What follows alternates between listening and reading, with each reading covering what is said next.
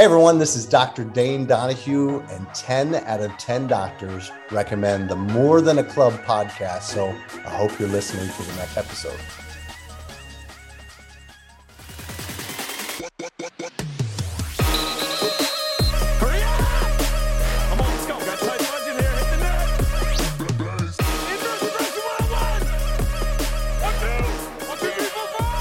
Welcome to the More Than a Club podcast with Marty Kuprian and Bill Leahy. Welcome back to the More Than a Club podcast, season three, episode seven. We're excited to be back in the studio and ready to take on yet another new and meaningful guest. As usual, we're very grateful to all of our listeners and fans. We could not have pulled this off without you. All your advice and your guidance, feedback, it keeps us going. Please keep the feedback coming our way and help us spread the word about the show and these fantastic guests. Another one today, right, Bill? Exactly. A good friend, excellent coach from Gettysburg, PA, former coach at Penn State. We'll get into all this. Coach Peter Toner, coach, thanks for being with us. Thanks for having me, guys. Um, certainly an honor to be here with this uh, who's who of coaches you've had before me. I'm, I'm pretty excited to be a part of it. Uh, I think what you guys are doing is phenomenal for the game and to grow the sport and to provide information on several different topics. So I'm thrilled to be here. Well, thanks. Before we get rolling, could you tell our listeners, so I don't do too much talking here, how we know each other? Yeah, I mean, I think without question, you know, getting into college coaching, you, you look around the country and you look for um, programs that are consistent winners, and you know you're going to get talented kids from. And there's no doubt that um, you know throughout my coaching career, we we've attacked a number of um, LaSalle guys that were your former players. So um, that kind of started our initial um, getting to know each other, just just recruiting your guys from um, you know the Forrester brothers all the way up to a Matt Rambo to Penn State and and so on and so forth. Uh, and then we had you know what I what I still think is one of the best experiences I've ever I've ever had as a coach alongside you was the uh, the U, USA U19 experience um, that we shared in like the 2015 16 timeframe where um, you know we had a mixture of college and high school coaches for the first time take over that charge to win a gold medal. And, you know, that was a lengthy process, uh, you know, a year plus of evaluations and meals together and, you know, traveling around and just hanging out and bouncing different ideas off of one another. So I think our relationship certainly grew throughout that entire process and has stayed very strong and connected since. Yeah, I think uh, you saved me like nine times with too many men on the field or the box getting screwed up. So yeah, you, you were really I had to coach the man down team, so I didn't want to go man down. You know what I mean? I'd count and count, and you'd turn and say, "You're good. You're you're good, Bill. We got this. We're good." so, well, for those unfamiliar with Coach Toner's achievements, here we go. You're gonna make me say Kennebunk, huh? Okay. Yeah. A Kennebunk, Maine native, where he played Kennebunk High School for Charlie Birch. Coach Toner then went on to Springfield College, where he played for legendary coach Keith Bugbee. There, he earned his undergraduate degree in sports management and worked as a graduate assistant in 2004 and 2005, earning a master's degree in physical education.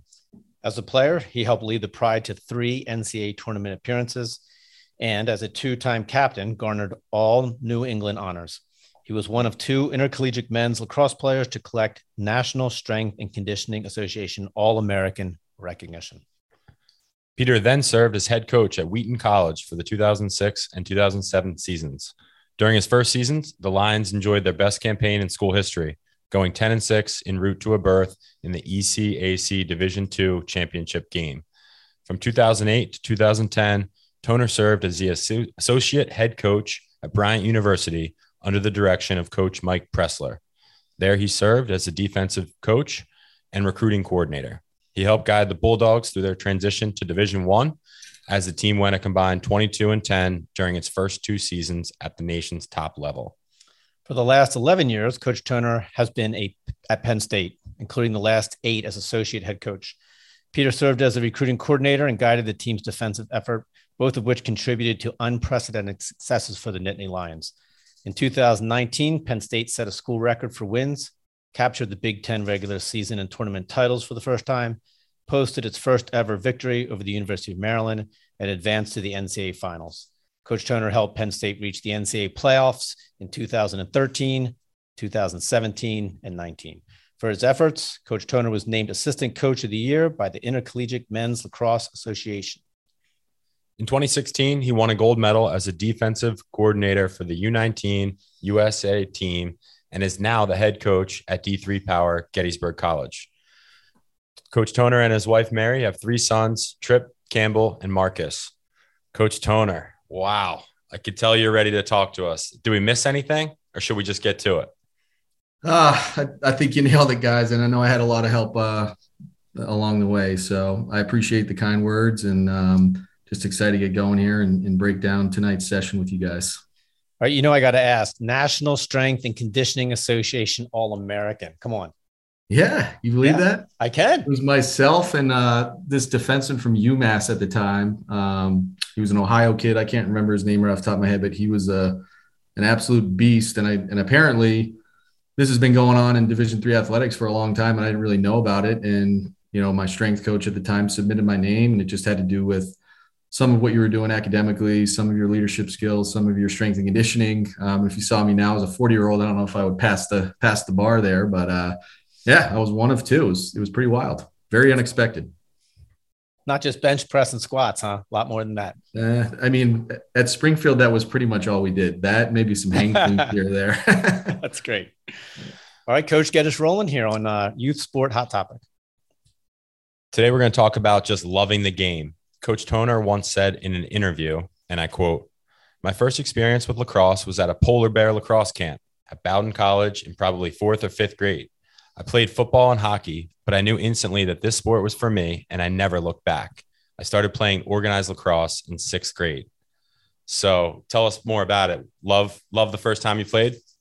Yeah, you know, I mean, the fact that you guys had a hard time saying Kennebunk, Maine would prove to most most people on the call that it's it's not known as a hotbed of lacrosse, uh, and it certainly wasn't back in you know early 90s when i was growing up. And um, really my first opportunity to see the game played at a high level was up at bowdoin college a division three program in the nescac coach mccabe who also just happened to be a springfield alum had a had a program up there and was doing a really nice job. And and you know we went in to watch these guys um, practice for a little bit and then we knew we were going to do a skill session for the first time after and i'm seeing these these big athletic kids running around in their indoor facility and zipping the ball around and playing at full speed it, it was a, a, helmeted sport sticks flying around guys beating each other up and as a football hockey guy at the time i'm like man this is a sport that i have to start playing um, I was definitely one of those guys that kind of got pushed out of flag football a little bit early or pushed out of basketball a little bit early because I fouled too much. And I just thought, you know what?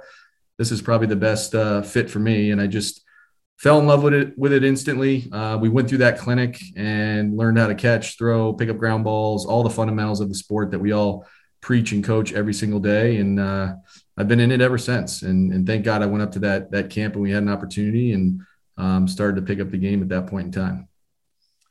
You know, when we look at the game today and all the club teams in high school, I just think sometimes we get caught up in in other important aspects and we forget why we love the game. And i remember dealing with parents who are angry about playing time or um, just different their weight room sessions and our wins and losses when in fact it's just a beautiful game. And that's why we play it because we love being with people love being taking a journey trying to accomplish something for the season. And so when i look back now that i've retired that's what i miss the most. I just miss being with a group of men and we're taking a journey which we know begins on a certain date ends on a certain date and we're trying to be the best people lacrosse players team that we can be. What is it that you love so much about the game at the highest level where you are now at penn state gettysburg and all your other stops yeah i would agree with you coach. I mean just being a part of a team in anything um, i think is really important. I mean like i said i didn't have the pressure of club lacrosse going to lacrosse camps playing all summer long so it really never was that important to me or my parents that I was out and about and trying to stay up with guys that, um, quite frankly, were eventually going to go play Division One lacrosse at an extremely high level. I just didn't grow up around that. So um, when we played, we did it for fun. We knew that we could go out on a field on a, on a brick wall. I mean, I can remember Kennebunk High School. It was a huge brick wall right right in the front of the, the place when you pull in, and we would spend our entire PE class on the wall, shooting on the goals and being creative and, and, just having fun with it. And we really didn't have anybody to live up to at that point. We were just kids playing the sport of lacrosse and we loved it. And, uh, you know, again, I went to high school with a bunch of guys that played as well, but none of us were, were very good at the time. And it was just a, a fun sport to pick up. And again, having a football, hockey background and being able to play another sport that had a stick and a helmet and gloves and was physical um, made it really fun for us at a young age. And we weren't very good. So we had to keep working on it to be better uh, to eventually uh, compete at a higher level. I also love the people. Lacrosse has great people. You know, you don't appreciate it when you're young. At least I didn't. But I had men like Mike Thomas at Calvert Hall, Terry Corcoran at Washington College, Dave Cottle, of course, my friend Tony Resch. You've you've met and been mentored by some amazing people. Could you share with our listeners a little bit about some of the names we mentioned earlier they may not know? Yeah, absolutely. Just going back to youth lacrosse. I mean, I remember uh, my coach back then, a guy by the name of Josh Graham. He played at UNE. Um, absolute lacrosse junkie, still is, still goes up to Placid. He's probably playing in the old man division. And, and he made it so much fun to go to practice every day and to, and to love the game. He would suit up and practice with us as much as he possibly could just because he just loved being out there. Um, you know, going through high school, I had two different uh, coaches uh, initially, Dave Cabot and uh, um, Charlie Barker. We were a club sport to begin with. So our 1st mm-hmm. two years of high school, we weren't even considered a varsity sport. And then my junior and senior year, we, we finally moved into varsity. I got the uh, the privilege to play for a coach named Charlie Birch, who, if you know anything about high school lacrosse in the state of Maine, I mean, he's the guy. Um, he was at Cape Elizabeth forever, um, won nine state championships, and they were they were it back then in the state of Maine. And then he all of a sudden transferred over to our high school um, our junior year.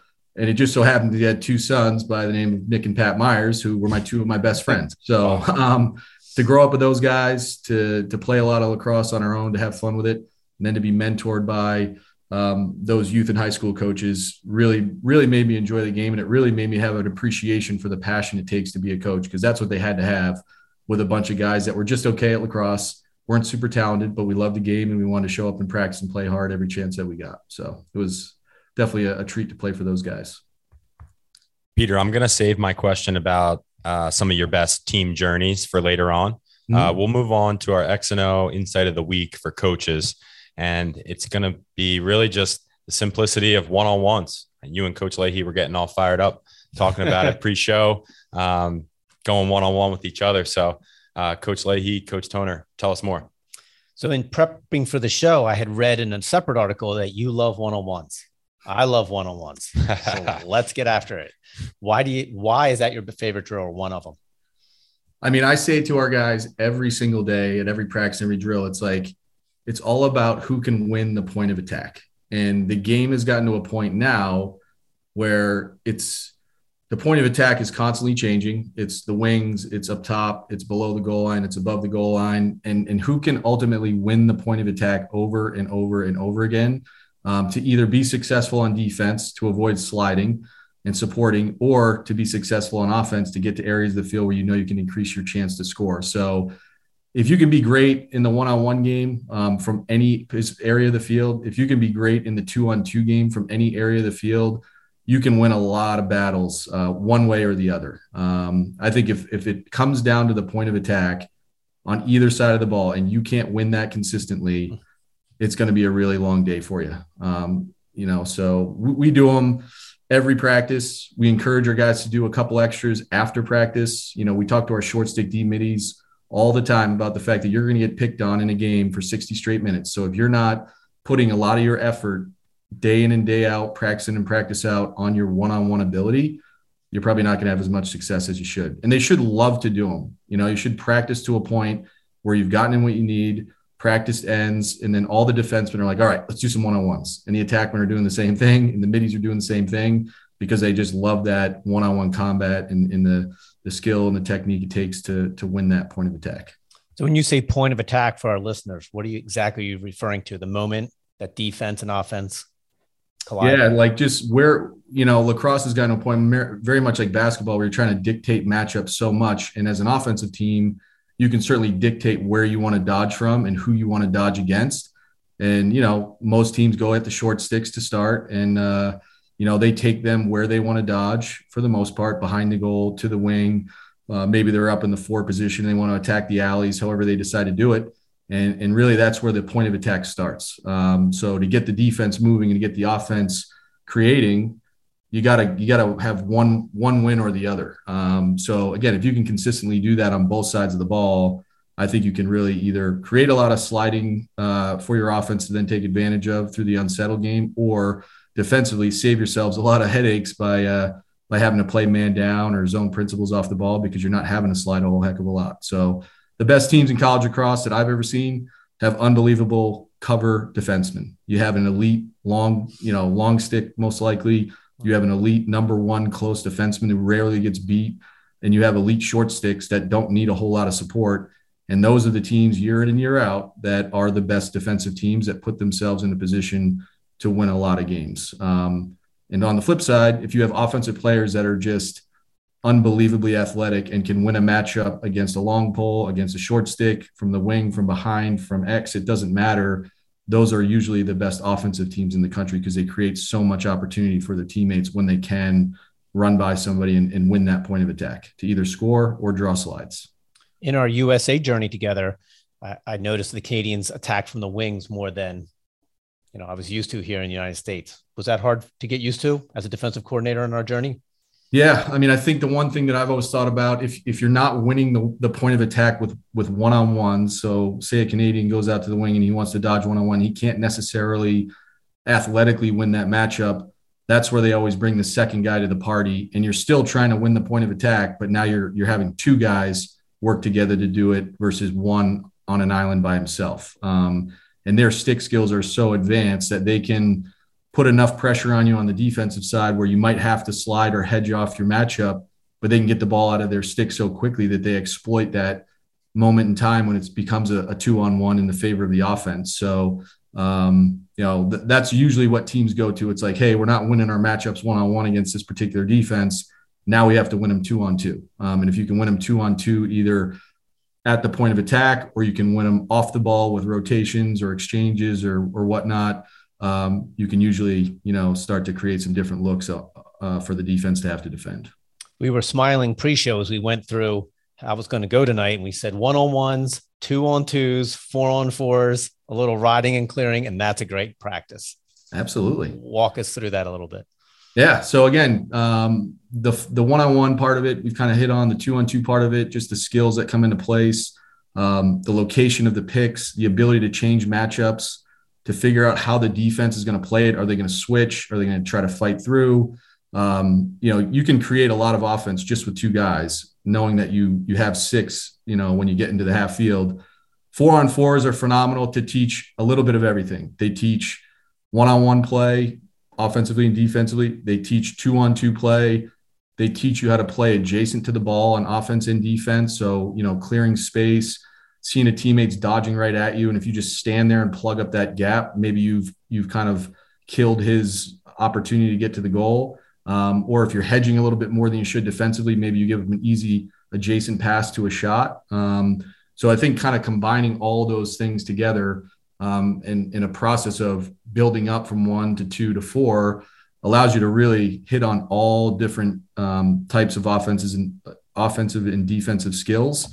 Um, the riding and clearing will, will always probably end up in our practice in some way, shape, or form. You know, the ability to get the ball back on defense and secure it and get it down at the offensive end of the field more than 80 to 85% of the time is not easy to do. Um, but with a lot more defensive stops with the shot clock now, a lot more clearing, a lot more riding opportunities. You, you got to be buttoned up there because you can't just, you know, rely on horns. You can't rely on drop back rides. You can't rely on, you know, only having to clear the ball, you know, four or five times a quarter. Um, that ball goes back and forth a lot more now. And based on the shot clock, it's forced teams to really pick up the pace in both. Um, and nothing worse than getting a stop on defense thinking you're going to clear the ball, get it to your offense, and then all of a sudden you're turning around, turning around go right back on defense because you fail to clear. So that's definitely a staple of practice every single day for us.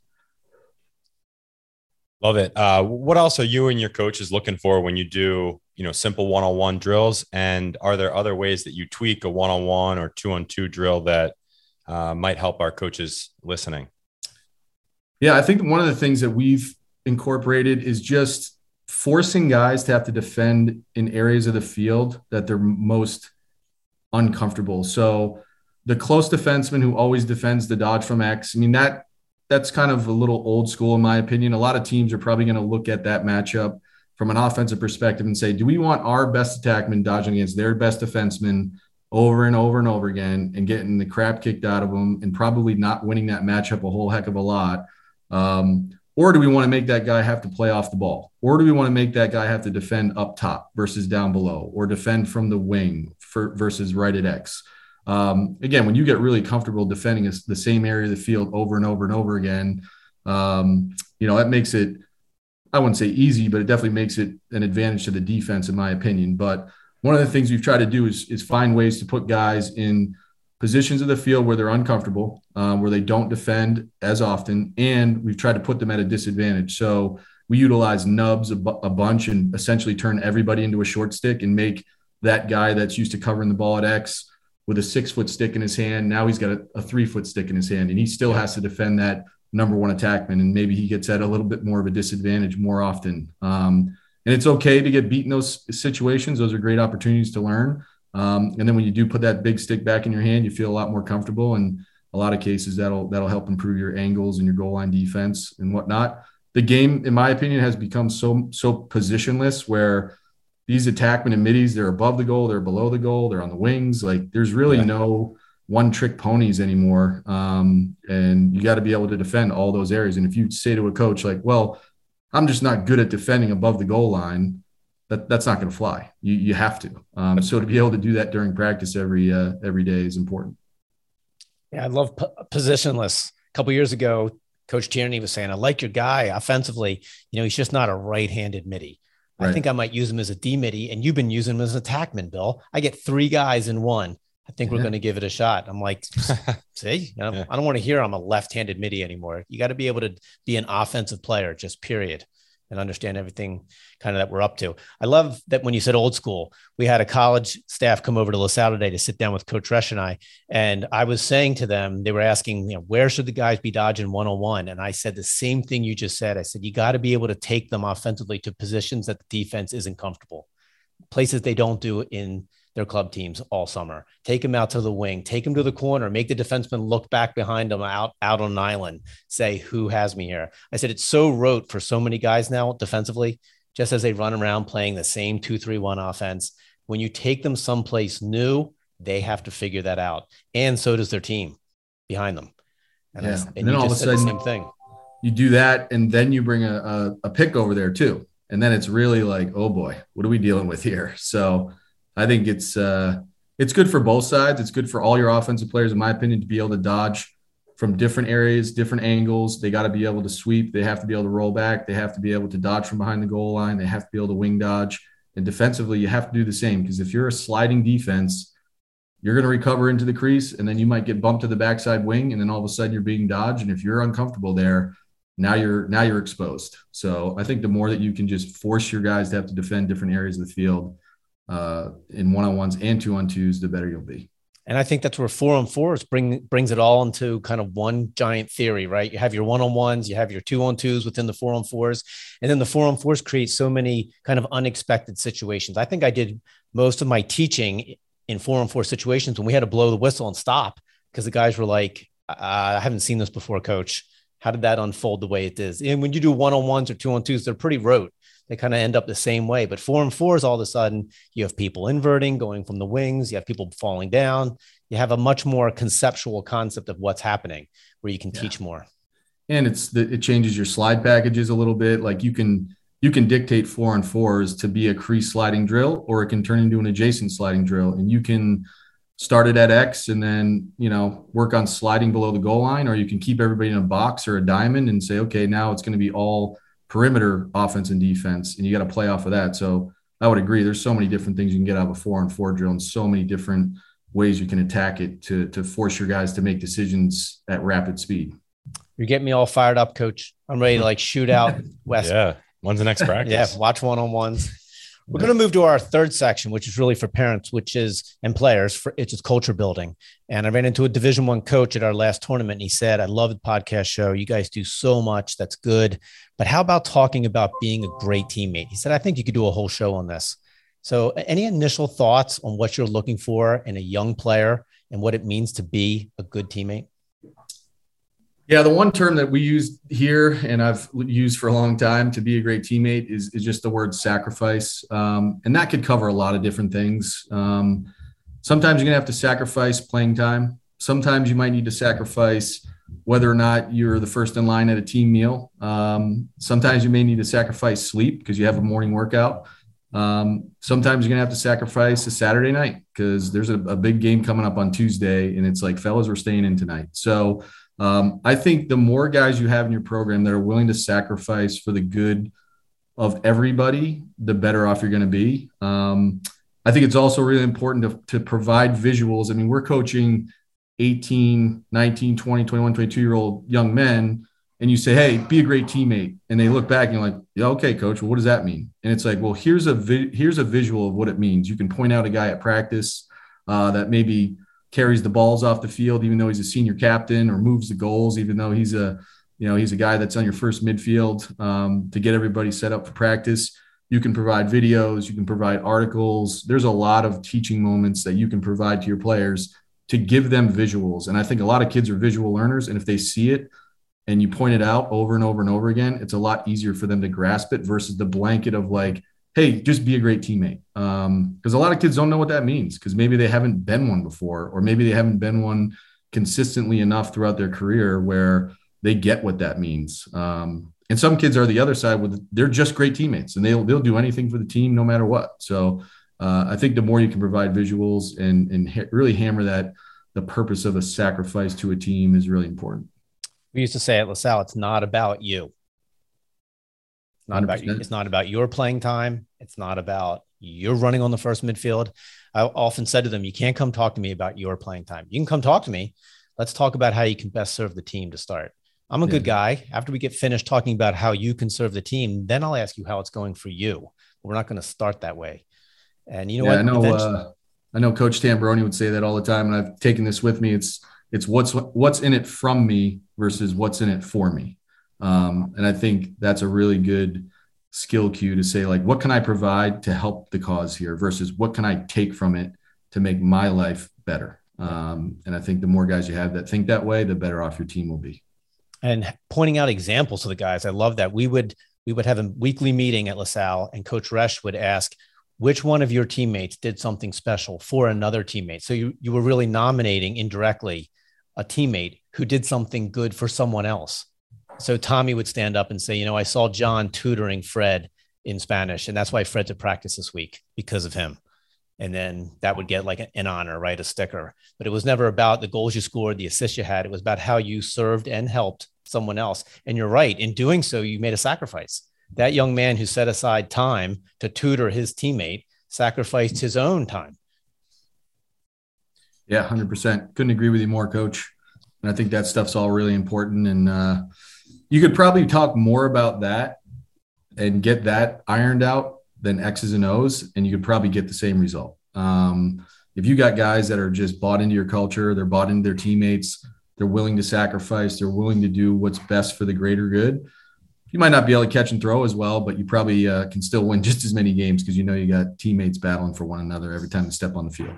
And I learned that firsthand along with you on our USA team. Guys really made a sacrifice. When you put on the red, white, and blue, it wasn't about you, it was about our country and about your brothers. And so many guys just stepped aside with their egos or the position they played at their college or their high school and just did what you and the staff asked. That was really impressive to watch. Well, coach, it's funny. I wrote down some notes before I uh, I I came to this this tonight, and two names I wrote down are Mac O'Keefe mm-hmm. and Jared Bernhardt. And you remember their roles on that team? Like Jared Bernhardt ran on our second slash third midfield, and he was the best player in college lacrosse last year. And Mac O'Keefe played man up only and didn't even play in a rotation. And he's the all time leading goal scorer in all of college lacrosse. And those guys never said a word about why am I not playing? Why am I on the second midfield? Why am I only on extra man? And they're two of the very best players in the game today. Um, and they were they were backups on that team. There's several several other guys that did it too. I mean, Austin Sims was running on Princeton's first midfield line offensively, and he was a D middie for us. Um, so yeah, I couldn't agree with you more. You know, guys buying into their roles and accepting their roles is absolutely huge. And for Austin Sims, his answer was yes, sir, whatever the country and the team needs. And then we and then he was selected by his teammates as captain. Yep. Yeah. The whole thing was just a great example to watch. I love it. Uh, but let's be real. You're a college coach. So a roster of 40, 50 guys, I can't imagine everyone's a great teammate. Um, could you give me maybe an example or two of um, someone being a below standard teammate or a conversation you've had to have to straighten someone out? Yeah, I think the word standard is a, is a good one. Um, I think you have to give guys standards to say, okay, like this is this is like to get in the door. This is the price you have to pay, whether it's a GPA standard, social standards, um, you know, workout standards, and just say this is the price of admission. And if you have guys in your team that just repeatedly um, don't live up to the standard, it's very apparent. Um, it's easy to pick out. And those are conversations that need to happen right then and there. The longer it goes on, the harder it is to break someone of that habit um, and get them to buy in. So you hope you have a culture in place where their teammates see it maybe before the coaches and they might say something, whether it's socially on the weekends, whether it's, you know, skipping class. Uh, a lot of these guys live together, right? So they know if their roommate got up early enough to get to their lift time or um, get in that extra workout on the weekend.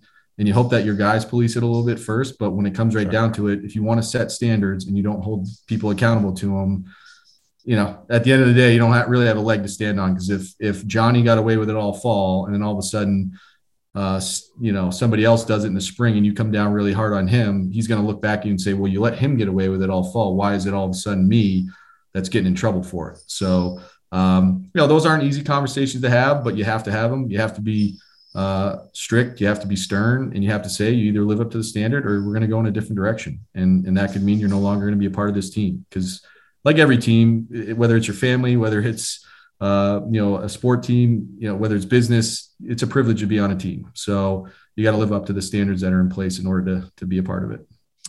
I think I found in guys there were good teammates. There were guys who learned to be good teammates. There were guys who naturally were good teammates. There were guys who learned to be good teammates. There were guys who just couldn't, but they hung on, and the team kind of just tied them to the top of the energy bus and took you along. And then there were mm. just guys who needed to move on. Right? They just had they just couldn't do it, and they had to go. Would you agree with that? There's natural guys who are good teammates, guys who kind of figured out, guys who hang on, but everybody knows they're not really buying in, and then just those who we have to cut bait and move on from as coaches. Yeah, and I think that um, in a lot of cases, those guys make those decisions pretty easy. Um, it's hard to do as a coach, but if they repeatedly just look right back at your face and say, "Yep, yep, yep, I'm living up to the standards," and you know the second you turn your back, they go in the opposite direction, and they're starting to affect the guys around them. That's something that needs to be dealt with, and you know, to the point where we've had guys in the past that will come into the office and say, "Coach." Like I'm this guy's roommate. We're classmates, but he's got to go. Like mm, he's doing yeah. things, saying things, uh, his work ethic, whatever it is, he can't be on this team anymore. And when you're when you have a culture in place like that, where your your teammates and your players are coming to you and saying, or your leaders are saying, Coach, uh, nothing for nothing, but this guy's got to go because he doesn't meet the standards we all have in place. Uh, you have to make that move. And again, it's not easy to do, especially when you recruit kids and families to a program and they're there for two years maybe and all of a sudden they're not buying in.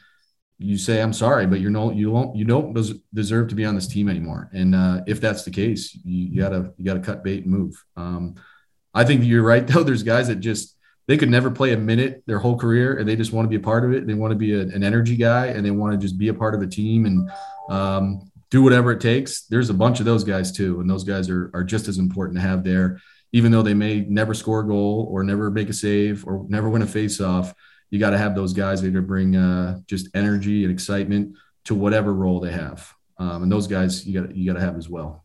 Yeah, I love those guys at practice. I love those guys on the sideline in big games, and I boy do I trust them in the locker room. Hundred percent. Awesome, great job there, Coach. I think a ton to chew on for all of our listeners. We're going to move on to our guest roundtable section of the show and we're going to start firing questions at you. How's that sound? Sounds great.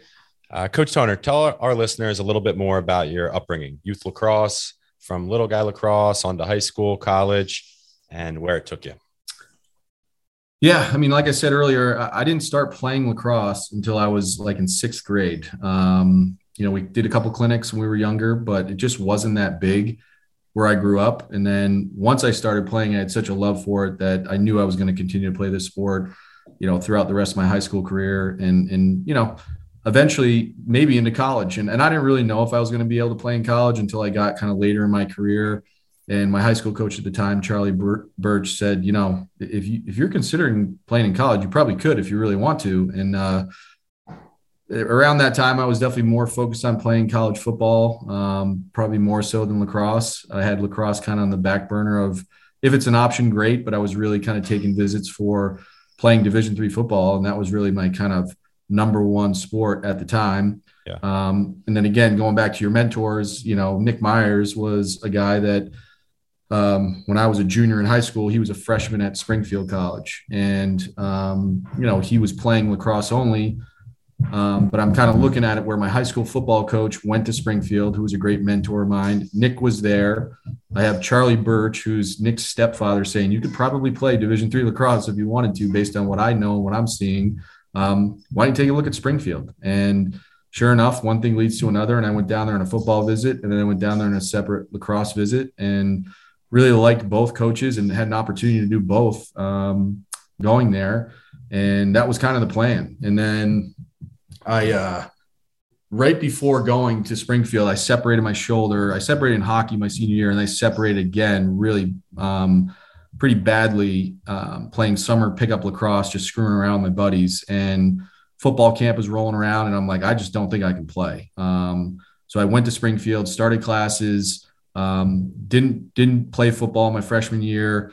Um, you know, fall lacrosse was about to start, so I'm like, you know what? I'll just go out and if I can do it, I'll do it. I'll start to play fall lacrosse. And then school piles up and i was playing like screwing around playing club hockey with another buddy that was down there. And you know i'm practicing at you know 10 o'clock at night for hockey and then 6 a.m for lacrosse. And a couple weeks go by and i'm like i just can't do this anymore. So i'm like i'm just going to play lacrosse. I'm going to put all my energy into that. Um, and thank god i did. I mean it really has propelled my career to where i am right now. I mean if you know anything about springfield um, you know, there's this slogan for the Springfield Mafia, and, and a lot of guys that played in that program for Coach Bugbee have gone on to become college coaches. Um, and I could name guys that were either players there or did a grad stint there that are now um, Division three, Division one uh, coaches, Division two coaches, high school coaches, and it just kind of gave me the bug when I was there to say, you know what, I think this is going to be a path that I'm going to continue to stay on, and that that leads me to names like obviously Nick Myers. Um, you know, you got Frank Federaca, you got Jason Miller, you got John Klepacki, you got um, Sean Quirk, you got guys all over the place that played or coached at Springfield at one point or another that are now out in, in co- coaching in college across. And I've kind of followed that path and and Coach Bugbee was kind of the you know the facilitator of all of it because he just kept you know kind of pushing us into coaching. Um, I was really fortunate to get a grad assistant with him after my playing career, and that's where it all began. We talk about the friends and the people along our journey. And you mentioned Nick Myers and, of course, his brother, Pat Myers.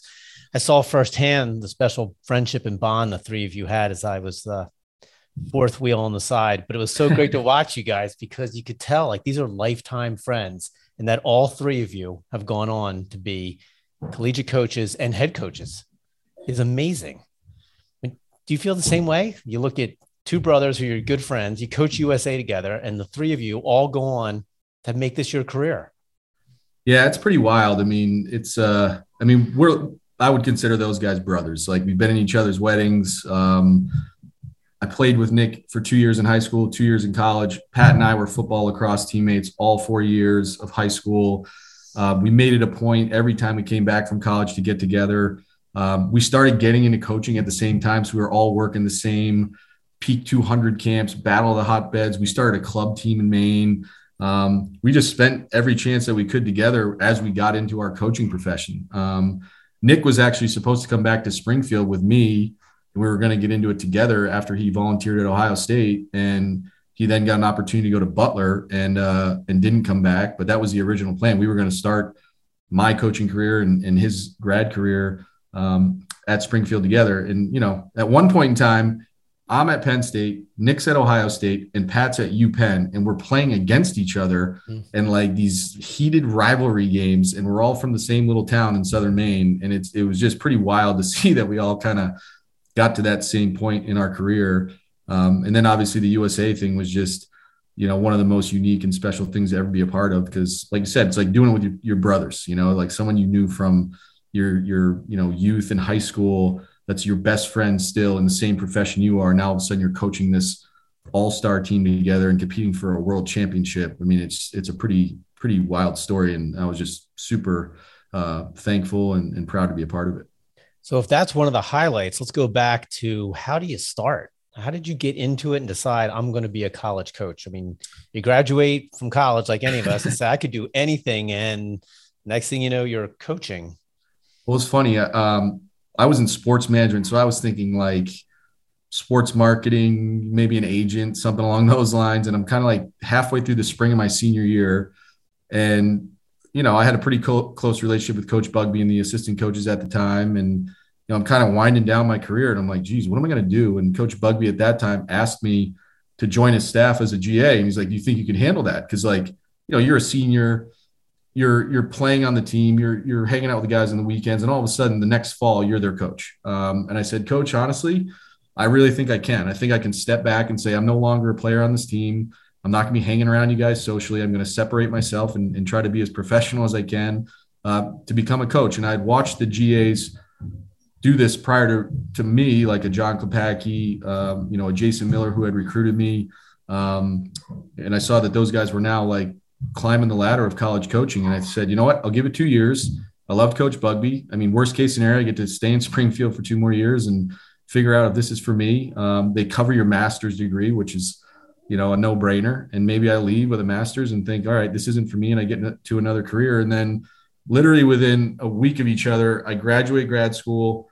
I get the job at Wheaton and I'm like 24 years old and they offer me a job paying me like 35 grand a year. And I'm like, I struck it rich. You know, I got a master's. I'm now making 35 grand a year and I'm 24 years old and single. I, I think I'm like, you know, the man. and uh, it all literally just fell together. So I took the Wheaton job and, you know, everyone always asks me like, what's the, one of the biggest things you've learned in your coaching career? And it was that right there that I was not ready to be a head coach. Um, I just wasn't, you know, I, I knew what Springfield was all about. I coached there for two years, so I really only saw one style of coaching and play, systems, all that. And then all of a sudden, you go to a new program that was in our league, so I knew what Wheaton was all about.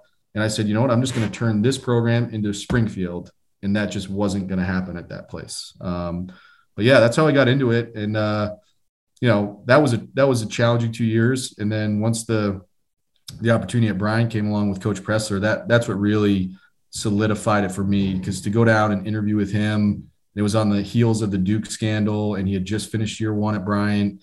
Um, and to sit there and, and, one-on-one interview at a, a local, uh, you know, watering hole, that's where we did it. And to have him offer me the job, I'm like, okay, I'm going to stay in this, this profession. And now I have a mentor that I can really uh, learn from. And, and that was a big part of me staying in coaching, um, you know, and that's 15 years ago. So that's kind of how it all came to. But besides the Wheaton reflection, you look at Bryant, Penn State, Gettysburg, any two or three pitfalls where you learned even more or just as much along the way? I think my biggest, the thing I've learned the most is, is, um, how to be open-minded. Um, I probably learned this the most with Coach Tambroni. Um, you know, you always think you're right, and you always, you know, dig your heels in when you think there's only one way to skin a cat, and it's like this is how I've always done it. I know it works and I'm not going to think of doing it any other way. Um, and when someone challenges that and presents an idea that maybe is more, you know, maybe more successful or maybe makes a little bit more sense, um, sometimes that's hard to swallow. Um, and, and, that's probably in everything in life when you really feel passionate about something and you're just not willing to change your ways. Um, I probably that that's probably one of my biggest pitfalls in my coaching career is just being a little bit stubborn um, and not being as open minded. And that that comes to coaching, that comes to recruiting philosophy, that comes to how to recruit.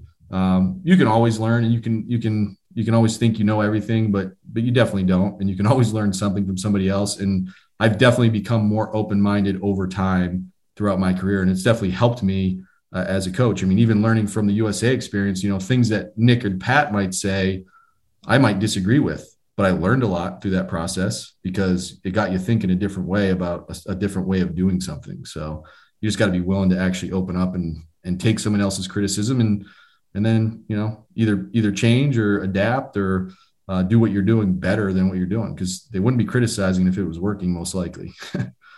yeah, I share that with you. I was with some young coaches and we were talking about inverting and the one young guy just was set, like he had it, and yeah. it was it was hard for me as an older guy now to not say no, you don't, no, you don't. I tried to ask questions, say, well, you know, if we had Cottle here and and we had Tambroni here, running in the invert could be done five, six, seven different ways. There's oh, other yeah. ways to do this. Yeah. Do you want to hear them or not? you got it down. To practice.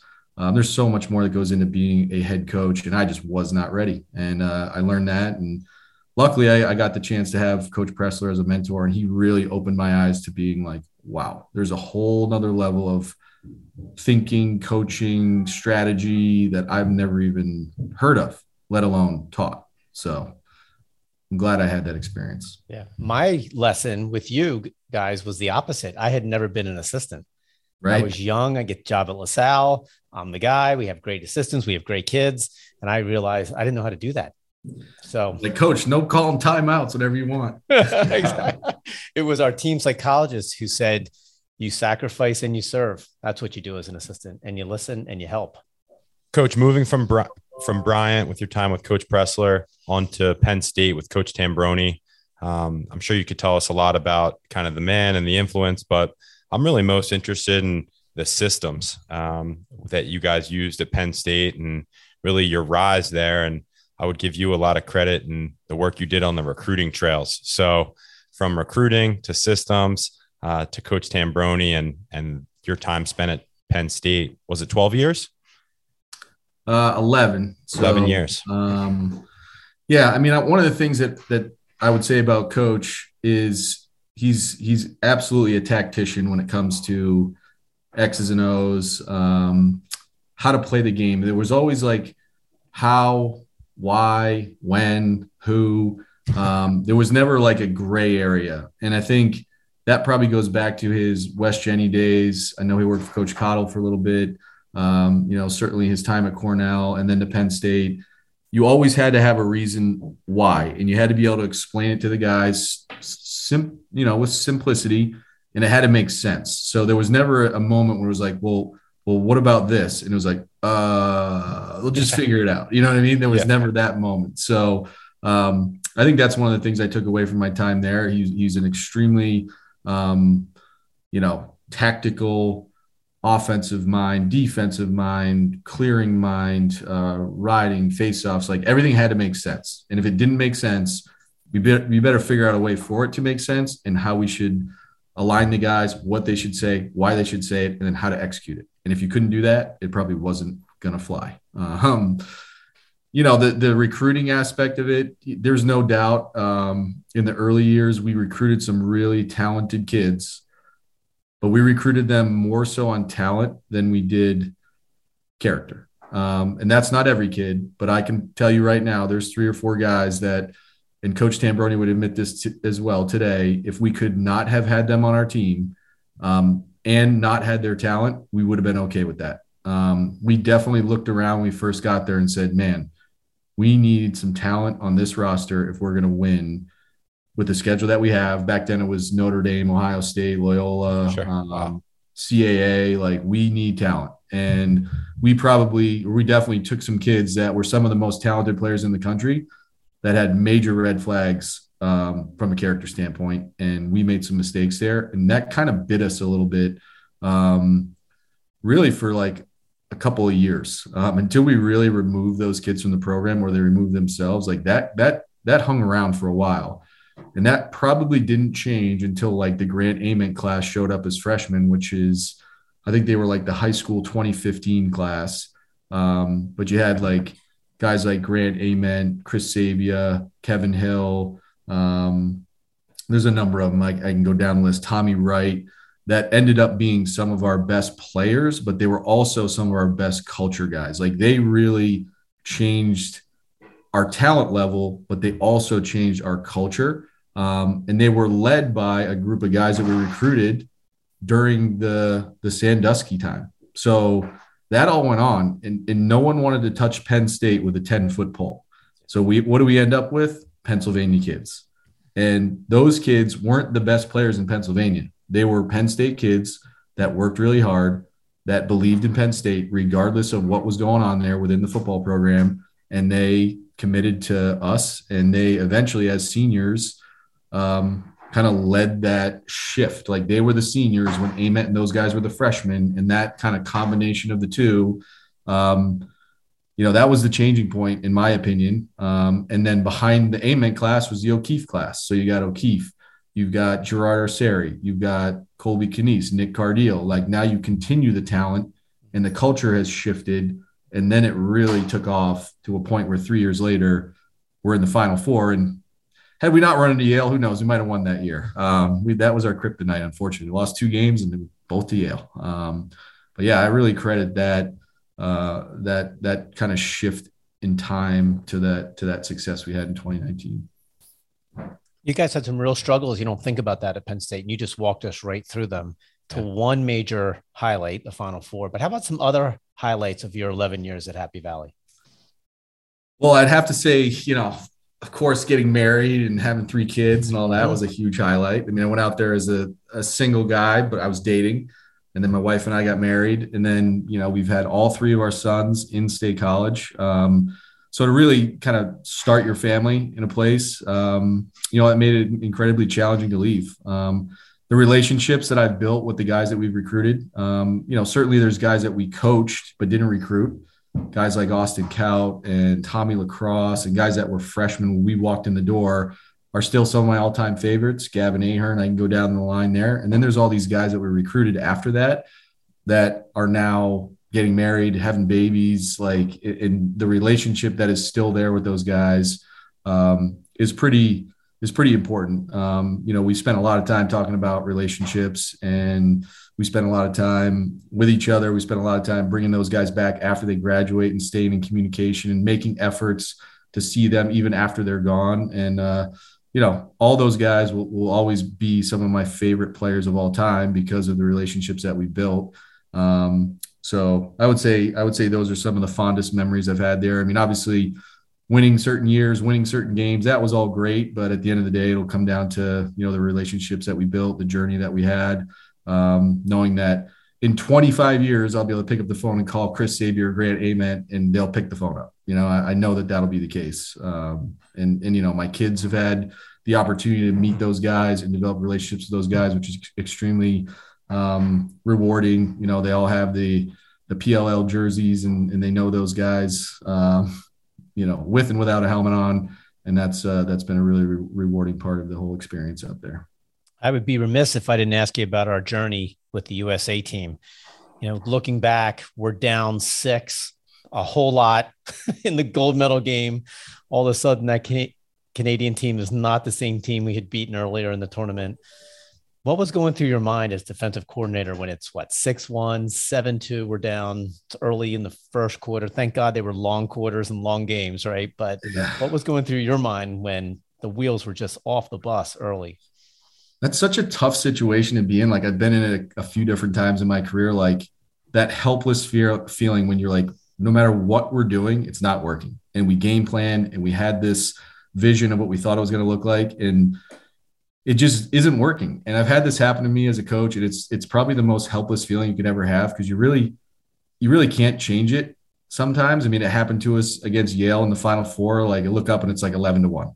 You know what I mean? It happened when we played against uh, Drexel one year. I remember we're down like 12 to two at halftime, and they, everything they did worked, and everything we did didn't. Um, you try to you try to stay calm. You try to you know just say, guys, make the next play. You try not to put any more pressure on the situation that there is. Um, and you try try to just encourage one guy to make one play and chip away at it. And luckily, we were able to do that. I mean, you know, if Henningsen didn't start winning all those faceoffs, who knows what that game would have looked like? But he did. I mean, he just started dominating at the X, and we were able to score one goal at a time and then go back on offense, not play a lot of defense. And before you knew it, we clawed our way back in and had a chance to win. But any good team's going to be able to do that, right? The complementary aspect of team sports. It's like, you know, that day our faceoff unit, our offense, you know, carried us to a victory. And it certainly wasn't based on the defense we were playing. So, uh, those are helpless moments, and sometimes you wish you could change them, but you, you just can't.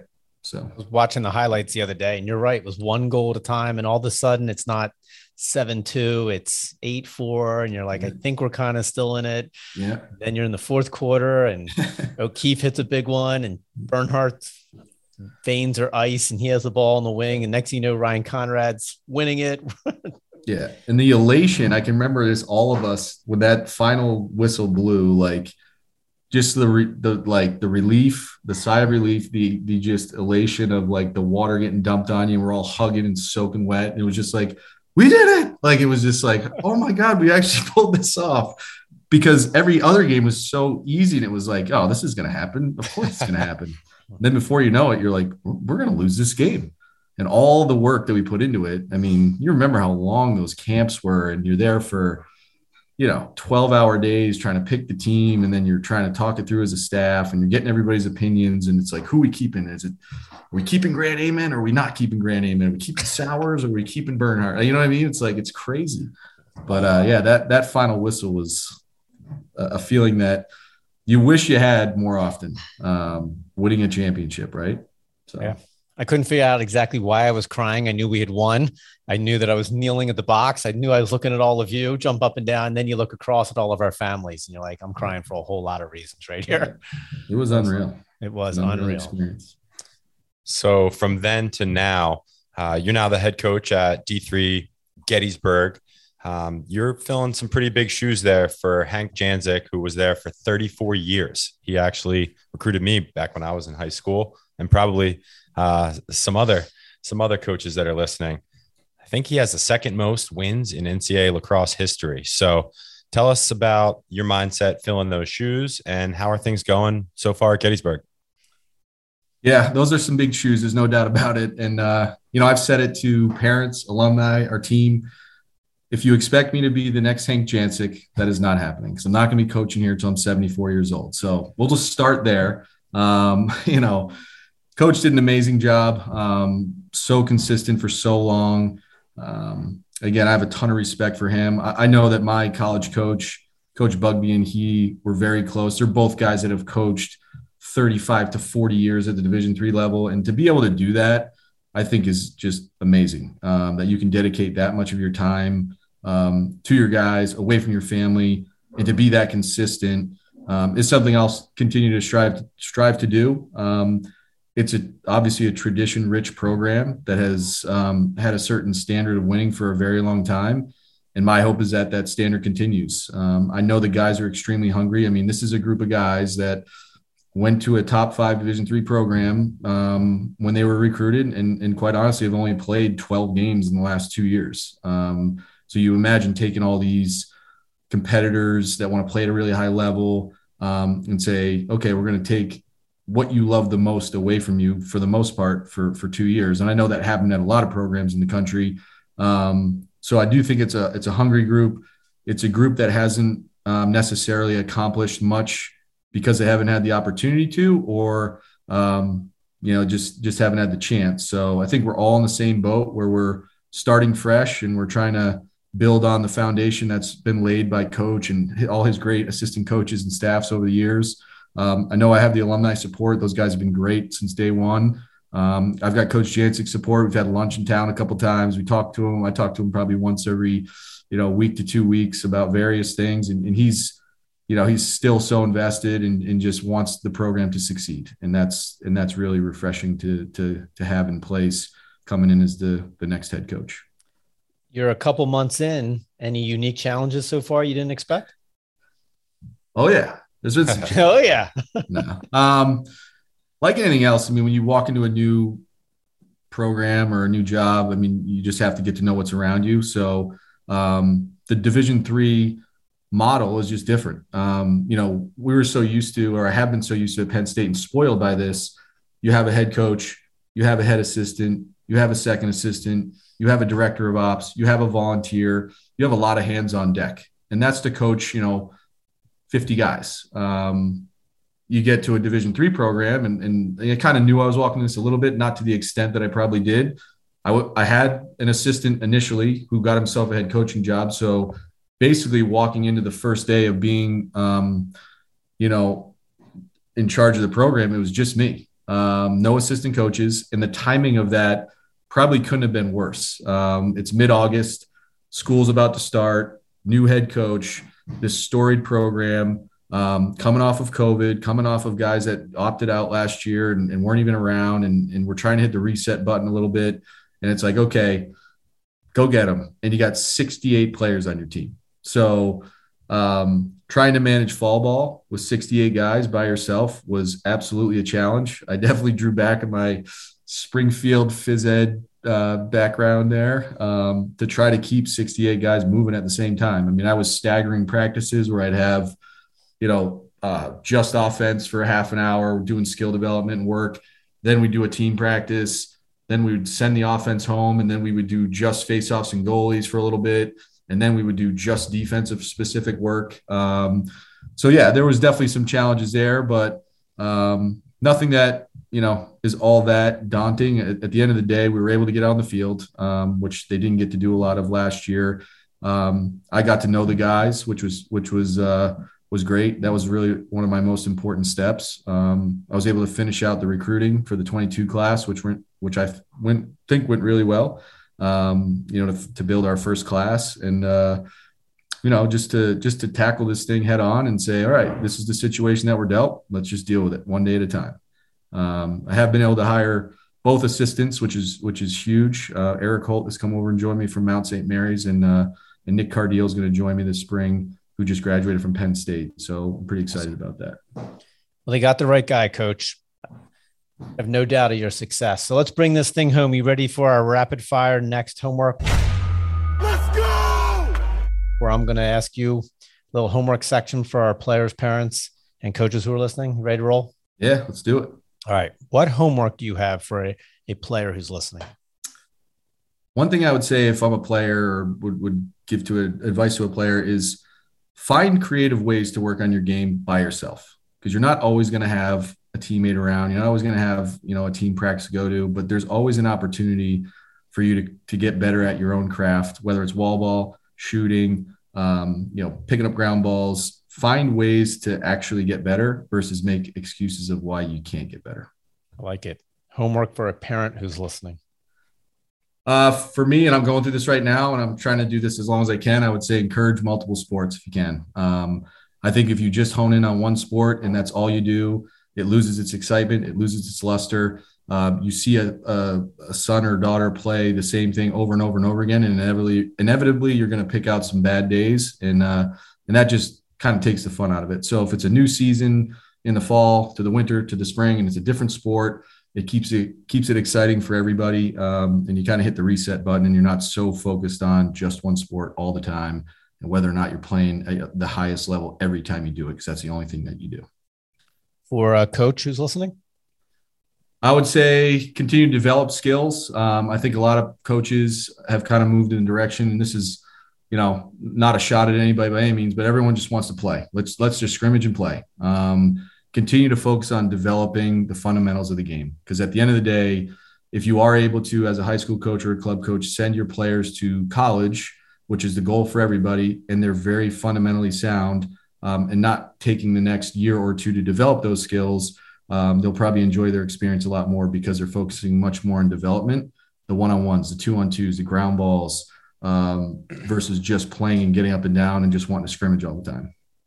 And lastly, as a person, as a coach, what are you reading or listening to these days?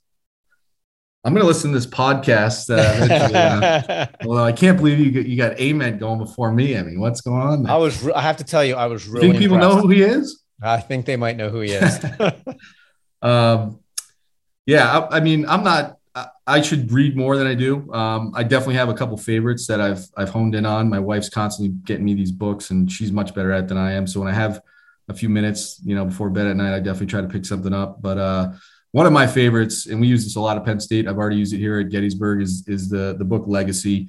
Um, talks about the All Blacks, the New Zealand rugby team. Um, there's so much to draw from just that book. You could read that book over and over and over again, and the different mantras that that program has as the most successful sports organization in the world um, is pretty fascinating. So if you're going to get a book or pick something up, I would highly, highly recommend that.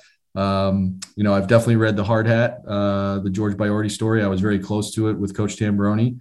Um, he told that story to our guys a lot, and I thought that gave us a lot of perspective. And that would be another one about how to be a great teammate that I would highly recommend.